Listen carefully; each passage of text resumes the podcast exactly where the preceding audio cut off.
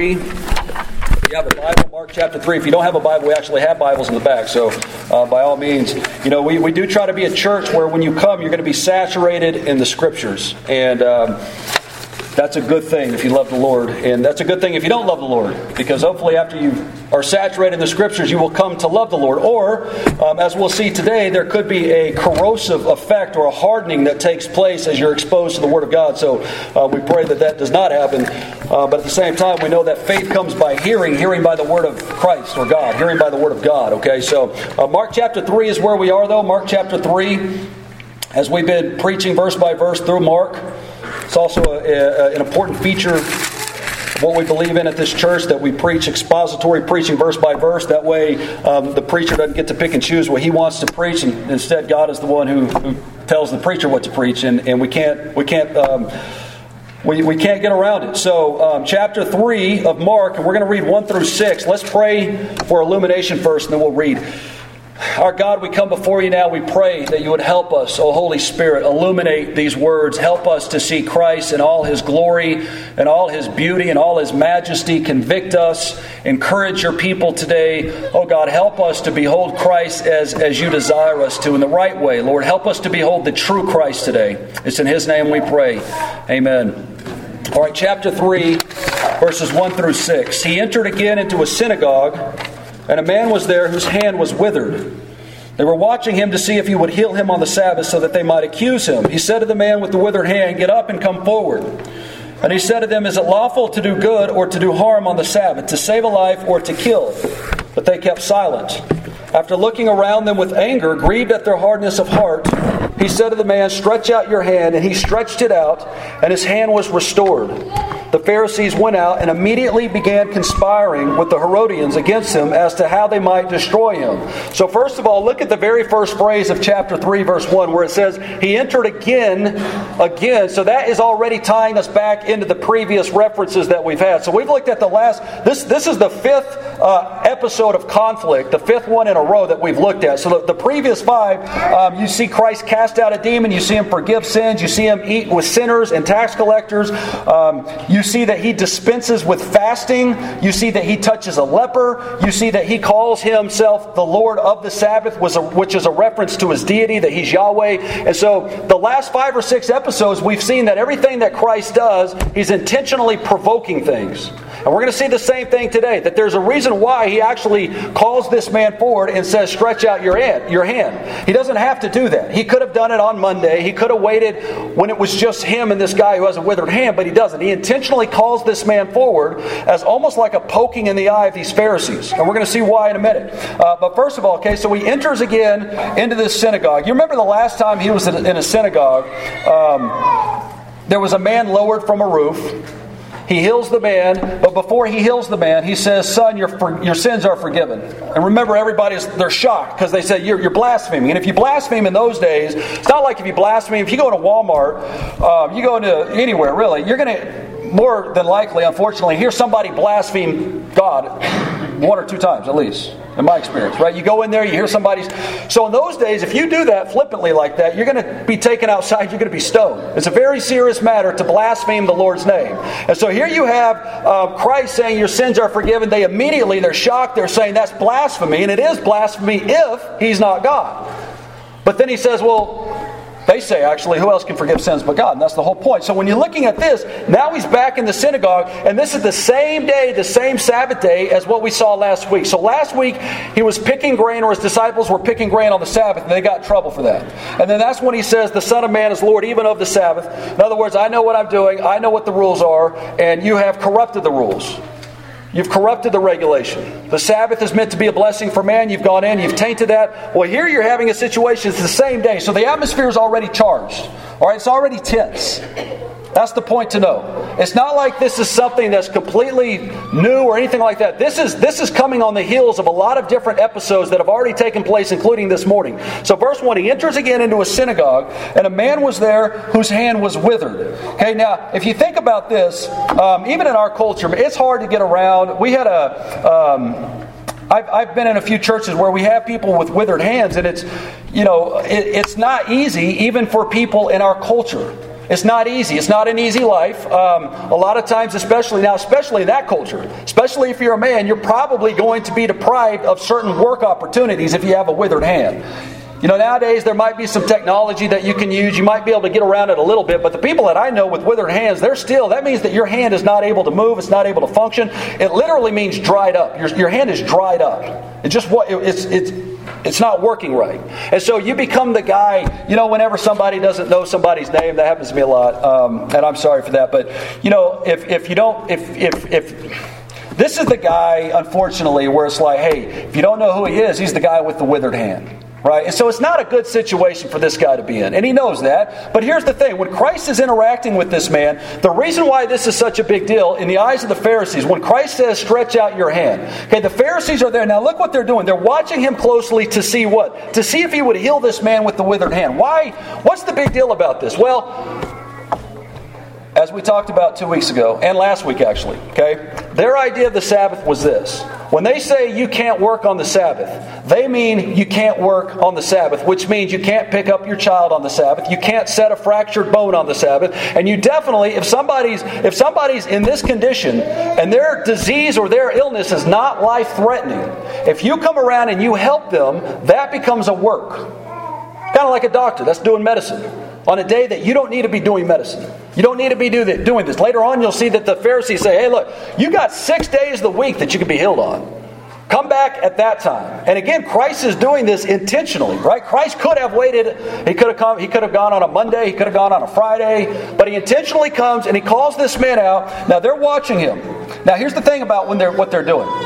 Okay, when the Pharisees, when it says that they're watching him, you remember earlier on, whenever the uh, the first man who approached Christ in the synagogue, he was, he was he had a demon in him, and Christ healed that man of the demon, caused the demon to go out, and it says they glorified God. Remember that? So here's the opposite, right? So, um, and this happens a lot. Have y'all ever been in a situation? And I know, so especially when, when I go and I preach on, let's say, a college campus or something, and you'll get a lot of people there who aren't really interested in what you're doing or what you're saying. They just want to kind of catch you in something that you shouldn't say. And so they got their phones out, you know, and this isn't just when, when I preach on the college. This happens anywhere, right? So have you ever met those people who are there to try to catch you, to try to capture something to get you in trouble? Those kinds of people, they're everywhere, right? Well, that's what the Pharisees are doing here. They're not there. They're not interested in Christ, which is their first problem. They're interested in catching Christ and doing something that they can turn around and accuse him of so that they can put him to death.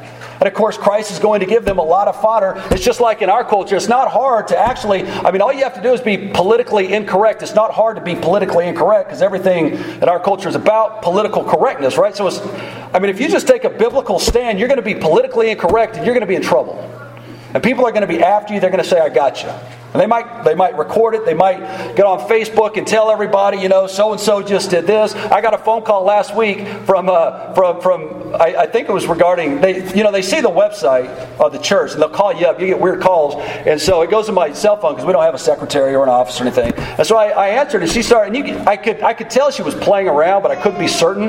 But she was saying, yeah, this is so-and-so. And, and, and she says, I was just wondering if, if you could pray for me. And I'm like, yeah, okay. And she says, yeah, so, because uh, I'm getting married in two weeks to, uh, it's, a, it's a woman, and she says, I'm getting married to two weeks to like Mary Sue or somebody, and and uh, and and and um, and I got my uh, my ex is trying to kill me, and he's trying to poison the cupcakes and all this, and so I'm like, all right, is she is she kind of out of her mind, or is she serious? Because if she's if she's serious, and I treat her like she's just joking around, I'm in trouble. So I'm going to go with it, and just assume she's being very serious right now, right? But then over time, I can tell she's totally playing around. She's just trying to get you some kind of gotcha moment or something. And so uh, eventually she hung up on me because I was, uh, she was asking me about homosexuality and stuff. And I was just telling her in the scriptures that this is what it means. And she was, anyway, she hangs up on me. But then I started thinking, I'm like, you know what? I hope she's not going to go on the website and start bashing and saying, you know, these, these people hate gays and this and that. You know how they do it, right? So it's kind of like that. So she wasn't sincere about wanting to know what the Word of God says about something. The Pharisees are not sincere about what Jesus Christ is teaching, about what Jesus Christ is doing. They just want to catch him in a trap. And it's something that every one of us, I guarantee you, are going to go through to some extent or another as we go on in this life and we become serious about our faith. We're going to go through this as we take a hard line, or, or, or, or you can be compassionate by all means. Be compassionate and gracious. But if you take a stand on the scriptures, guess what? It's going to be politically incorrect. and people are going to say, I got you.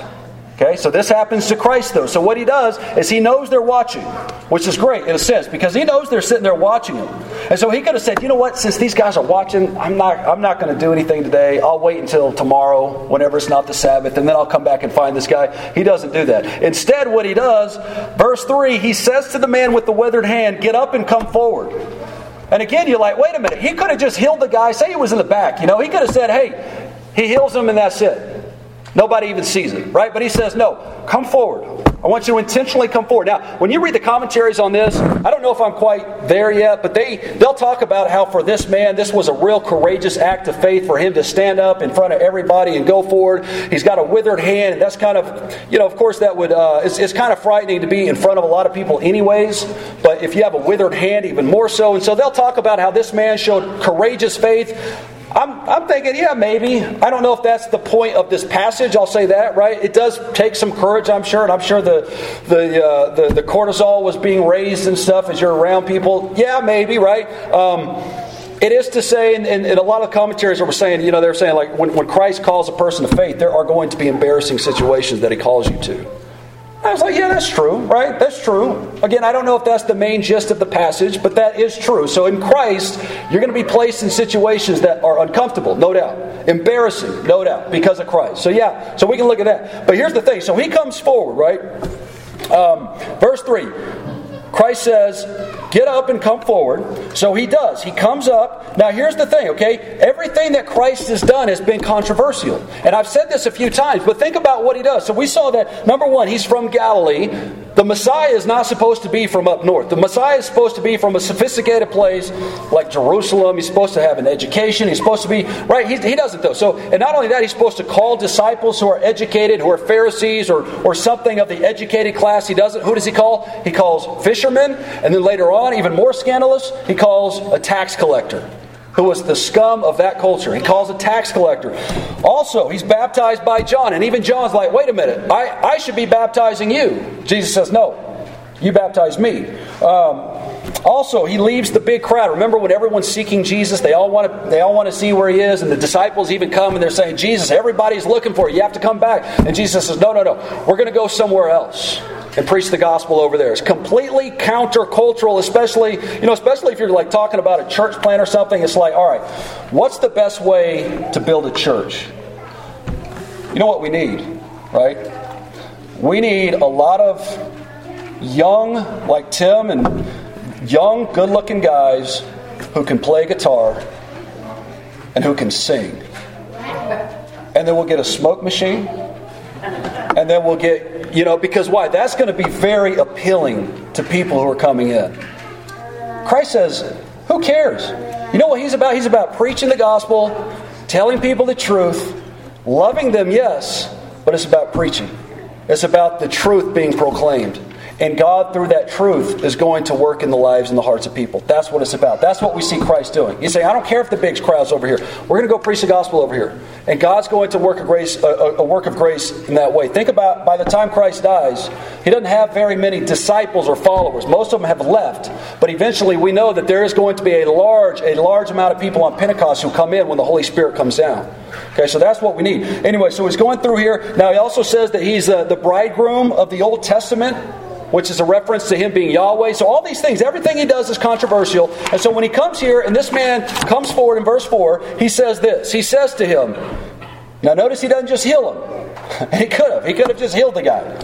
But he doesn't. He says something first, which is the whole point. He says, is it lawful to do good or to do harm on the Sabbath, to save a life or to kill? But they kept silent. So the first thing he asks, break this down, look. He says, is it lawful to do good or harm on the Sabbath? Okay, and harm there is another word for evil. So is it lawful to do good or evil on the Sabbath? Well, of course everyone's going to say good, right? Now, in the situation with this man who's handicapped, what Christ is doing is he's referring to this man. Okay, he's saying, if I heal this man, that's a good thing, right? Pharisees say, no, not right. But the Pharisees can't agree. The Pharisees can't come out and say, no, that's not right, because they know the crowd's going to be upset. So they don't say anything. If you look down right after that, verse... Um, Actually, that same verse, right after Christ finishes it, it says, but they kept silent. It shows how effective that question is. Christ is such an effective debater. because he knows that the Pharisees can't say, hey, you know what, Jesus, it's evil for you to heal this man on the Sabbath. This man, who knows, he probably doesn't have a job. He's probably right. We're looking at this, and of course we look at it in our culture, and we're saying, of course you can heal on the Sabbath. In this culture, it wasn't as black and white. Because again, they've had so much tradition, as we've talked about, the oral laws, the Mishnah, and the Talmud, fifteen hundred different rules and regulations on the Sabbath day. And that culture was not so black and white that you could not do this, that it was that it was a good thing to heal on the Sabbath. And so they're looking at it, and they're kind of just waiting, and they're saying, well... Again, they're wanting to catch him. Everyone's waiting. The atmosphere is charged. But then the second question, check this out. He says, is it lawful to save a life or to kill? And this is where things get interesting. You know why? Because he's no longer talking about this man. This man's life is not in danger. If Christ doesn't heal this man of his disease, he's not going to go out and die. He's not going to fall over dead. Even if he never heals him, this man can live the rest of his life with a withered hand. That's not, I mean, it's bad, but it's not, it's not to say like, you know, it's not like uh, the child who's dead already, right? This is a situation where, hey, if Jesus never heals him, he's not going to die. So who is Christ talking about? Is it lawful to save a life or to kill on the Sabbath? You know who he's talking about? He's, he's referring this to himself. Why? Because what are the Pharisees going to go do on the Sabbath day whenever Christ heals this man? They're going to go out and contemplate how to kill Jesus Christ. Look in verse six. The Pharisees went out and immediately began conspiring with the Herodians against him as to how they might destroy him. You talk about irony. He's looking at the situation and he says, if I heal this man, and he knows, right? That's why he asked the question. If I heal this man, they're going to kill me. If I don't kill this man, I'll live. So now he's got an option. Christ has an option. This goes back to a sense. In the sense, it was kind of like the leper. The leper is an outcast. He's cut off from society. But when he comes in and Christ heals him, the, the leper who was the outcast is no longer the outcast, but Christ is now the outcast. Because everybody's going to go seek him, and the man turns around and goes and tells everybody what he's done. And so now he has big crowds and he has a lot of authorities on his tail. So now he's got to be the outcast. Christ is now the outcast. Here's the same way. If if he say, if he heals this man, if he restores this man, his own neck is out at, at stake. So that's what he's talking about. This is substitutionary atonement. This is a preview of what Christ is going to do on the cross. Why? Because when he goes to the cross, same thing, right? Even before he comes to earth, think about the think about the options that Christ has. The Father does not twist the arm of Jesus Christ and kick him out of heaven and make him come to earth. He doesn't. Christ is not forced to come to earth. Christ voluntarily takes on flesh, comes to earth, lays down his life as a ransom on behalf of his people. You see that? So in other words, even before he comes to earth, he's already substituting his, his life, his pleasure, the worship of angels, peace, joy, everything he had in heaven. He sacrifices all of it for the sake of taking on flesh, coming to earth, condescending, coming to earth for the sake, as we saw earlier in Romans, for the sake of people who are hostile in mind against him. You know, before you and I are saved, we don't love God. The Bible says we don't love God. In fact, in Romans three, it says no one even seeks for God. God comes and seeks us. But yet here is this Christ who is looking at this man with the withered hand, knowing, and again, this is not a life and death situation. He knows, hey, if I heal this man, this is going to be the straw that breaks the camel's back. This is going to be the thing that puts the chain of, of things, the, the, the chain of events is going to start now, where eventually it's going to, it's going to go from verse six, where the Pharisees and the Herodians begin to conspire. They begin to deliberate. They begin to talk about how can we get rid of this man? And it's going to culminate later on in his death. But it begins right here. And that, I mean, it's so strange. It's just like this subtle, of all of all the things that Christ does. Right? Because why? Because it's a culmination of things. It's a snowball effect. And then finally it's like, okay. And Christ knows if he heals him, physically, materially, from the world, from the human perspective, he's undone. It's over. And so what does he do? Well, he gets nervous and walks away. Doesn't do anything. He's quiet, right? No. What's he do? Now, that's sometimes, and here's the here's the application for us, right? When we're in this situation, what is the tendency or the temptation for us to do? If I'm going, if somebody's in need, or if there's a situation where I have to, when I have to confess my faith or something like this, I'm in that situation, and I know if I do this, there's consequences, there's repercussions, I'm in trouble. What do I do? Right? Here we have a beautiful example of Jesus Christ who says, you know what, I'm going to do it anyways because it's the right thing. And he does it. Look what he does in verse five. After looking around at them with anger, grieved at their hardness of heart, he said to the man, stretch out your hand. And he stretched it out, and his hand was restored. I want to look at, just for a moment, um, this word for anger. Okay, the word in the New Testament in the Greek would be something like rage. Okay? After looking around at them with rage. Now think of this, okay? When we think of Christ in general, there is a tendency, I would think, I don't know, to see Christ as kind of like a very polished, soft, shampoo model type of guy. He has a Joel Osteen smile and beautiful long hair. He's kind of funny at times. He kind of loves everybody. Eats with everybody, you know. And that, so here's the thing, right? When you look at, when you actually look at Scripture, Christ is a, he has a range of emotions, and that's a good thing. Now we know that Christ never sins, so when it says here that he's filled with rage or anger, okay, we know that, like it says in the Scriptures, be angry but do not sin. And we're like, well, how do you do that? And I haven't figured that out. I uh, haven't figured that out. But Christ, now we know that Christ was perfect in this. Okay, Christ.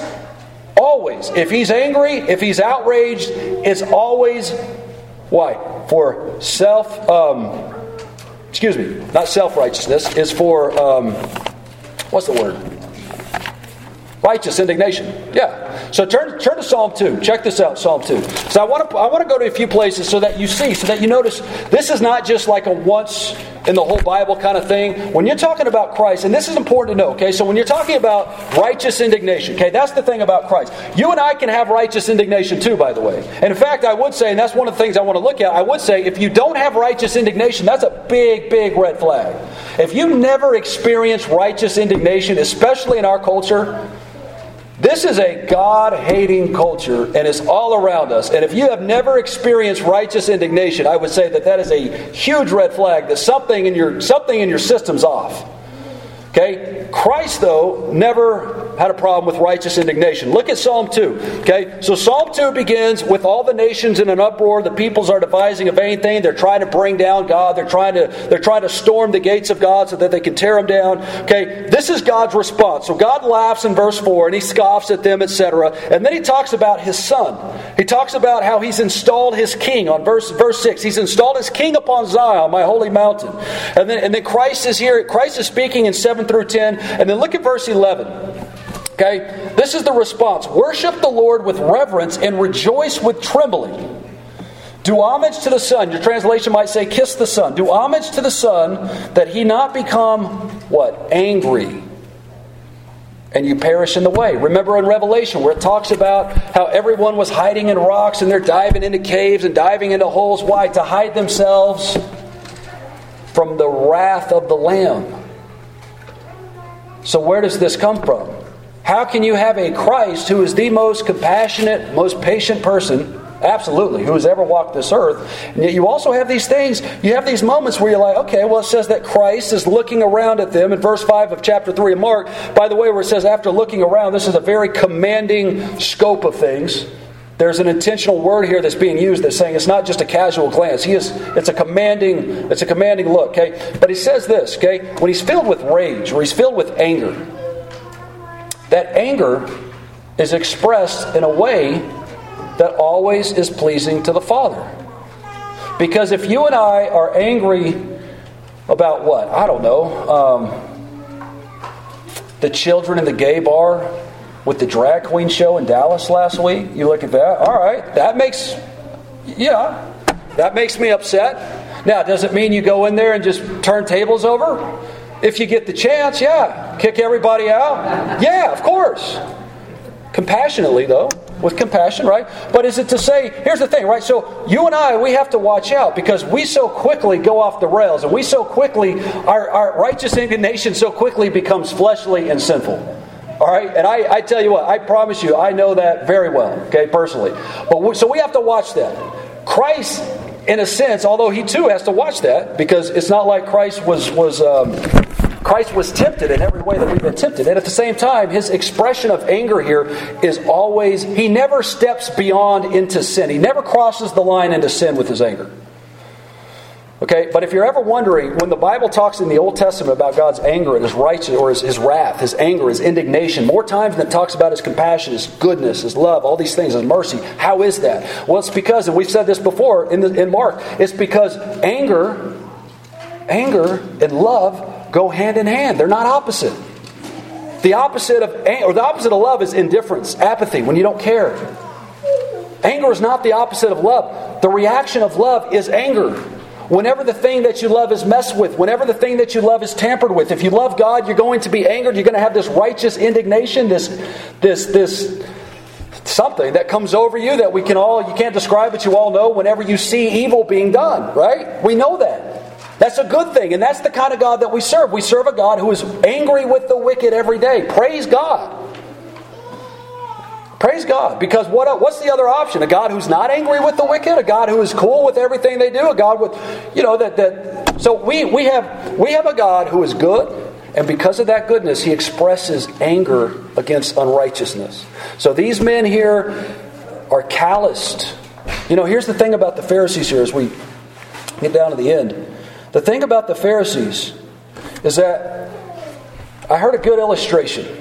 You know, when it comes to this hardness of heart, that's what it says in verse six, now, or verse five. Also, don't don't miss this part where it says he's grieved at the hardness of heart. And I think that's important too. So when we have this righteous indignation, there should be this grief involved in it too, this compassion, this feeling of pity, right? Because apart from God's grace, I would do the same thing. Apart from God's grace, I would be in that bar with my children celebrating who knows what. That would be me.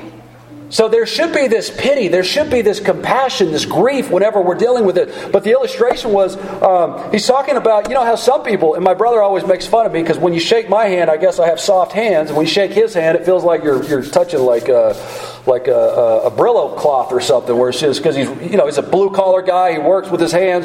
But but the point is is um, the illustration was, you know when you when you when you discipline your hands, when you're using your hands a lot, what happens? Your hands become rough. Your hands become callous. They become hard. And so what his, his illustration was this. These Pharisees, and not only the Pharisees, but these people who have been exposed to things of Christ over and over and over again, what happens is that they continually reject the things that they're seeing, and over time their hearts become hardened and more calloused and more calloused and more calloused, so that eventually they, they are completely insensitive to the fact that they are about to murder the King of the universe. They don't even know.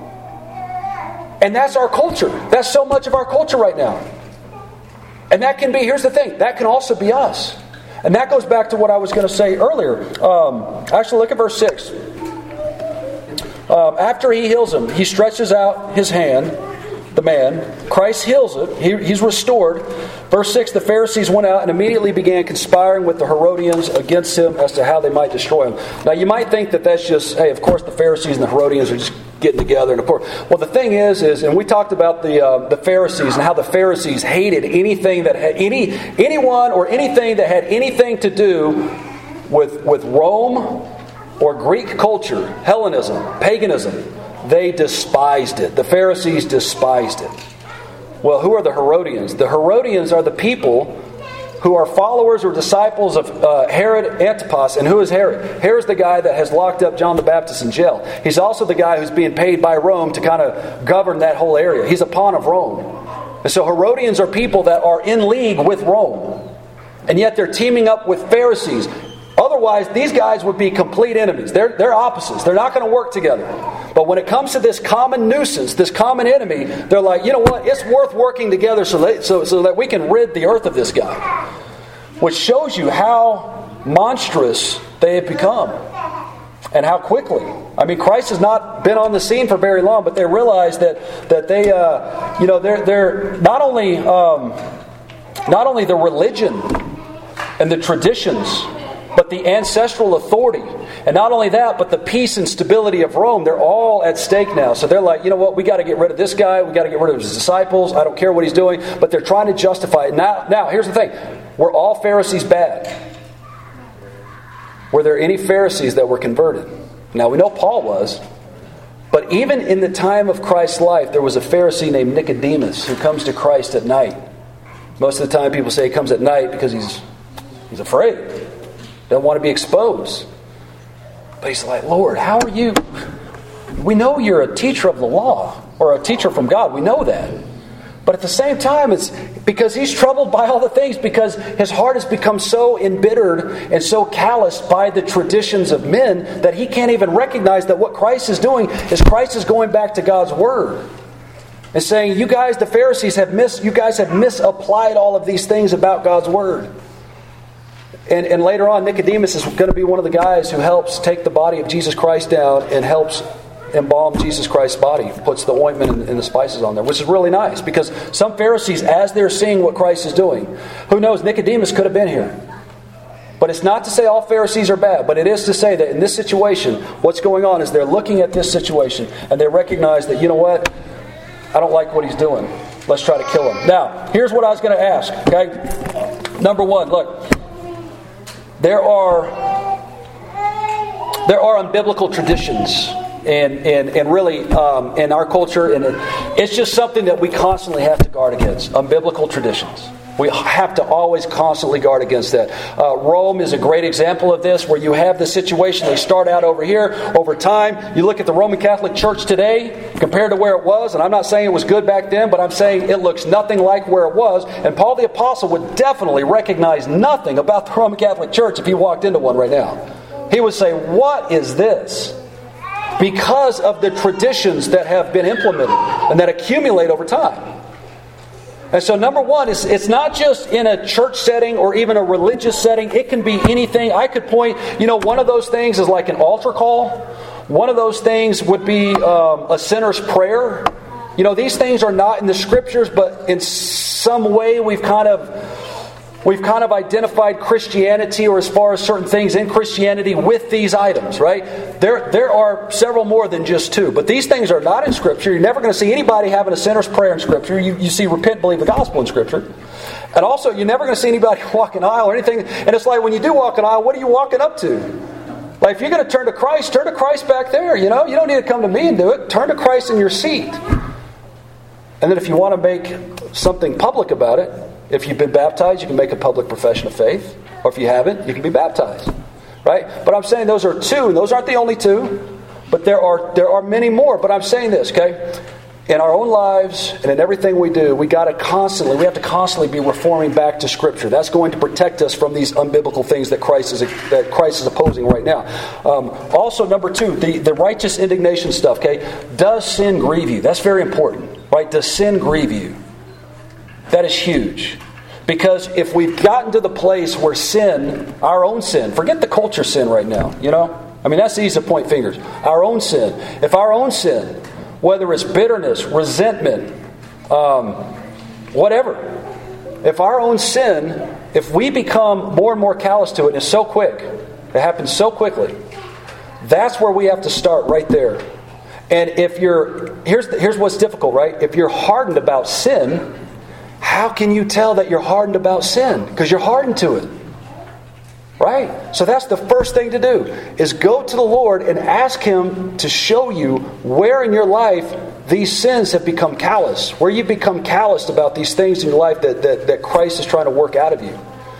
Because I guarantee you, maybe it's, maybe not, actually, I'll say it for myself. I guarantee you about me anyways, there are things in my life that I'm callous to that need to be done away with. And I'm assuming that's all of us. So that's what we see here. Make sure, because it's easy for us to say, oh, those Pharisees are so bad, they're so horrible, right? Blame them. But are we doing the same thing with our own sin?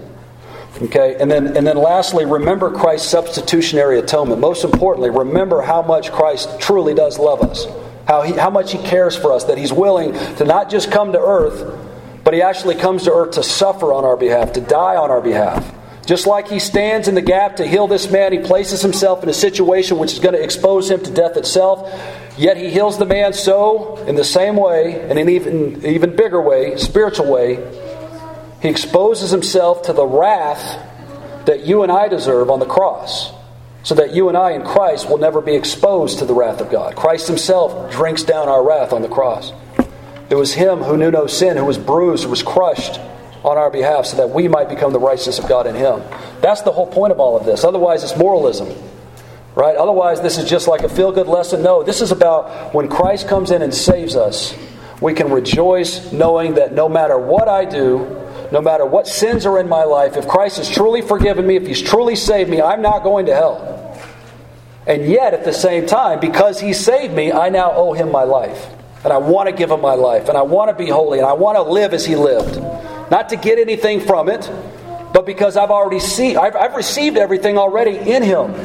So now I live my life in light of that, to honor Him, to glorify Him, to worship Him, to love Him, to love our neighbors, to love our enemies. And that's what we see Christ doing. So He gives us the greatest, uh, the greatest model of that. So let's pray, and then, um, and then we'll have the Lord's Supper, which ties in with exactly what we're saying. So let's pray.